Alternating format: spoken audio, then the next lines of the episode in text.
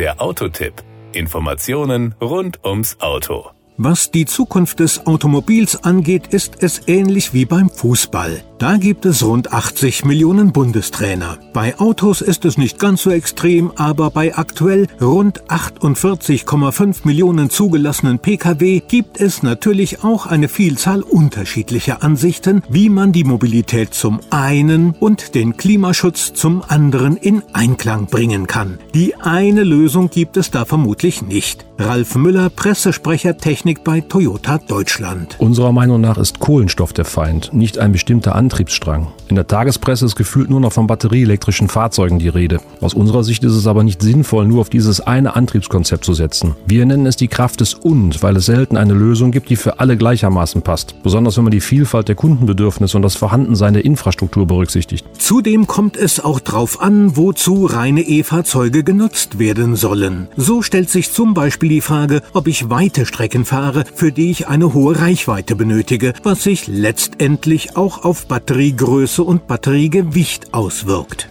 Batterieelektrische Fahrzeuge mit hoher Reichweite haben große, schwere und ressourcenintensive Batteriepacks. Und wenn all diese Fahrzeuge überwiegend auf kürzeren Strecken eingesetzt werden, macht das wenig Sinn. Mehr Gewicht bedeutet aber mehr Stromverbrauch, häufigeres Nachladen und damit stellt sich dann wieder die Frage nach Ladesäulen. Insbesondere im urbanen Umfeld wird es sehr spannend sein zu beobachten, ob und wie der Ausbau der Ladeinfrastruktur mit dem Zuwachs der batterieelektrischen Fahrzeuge Schritt halten kann.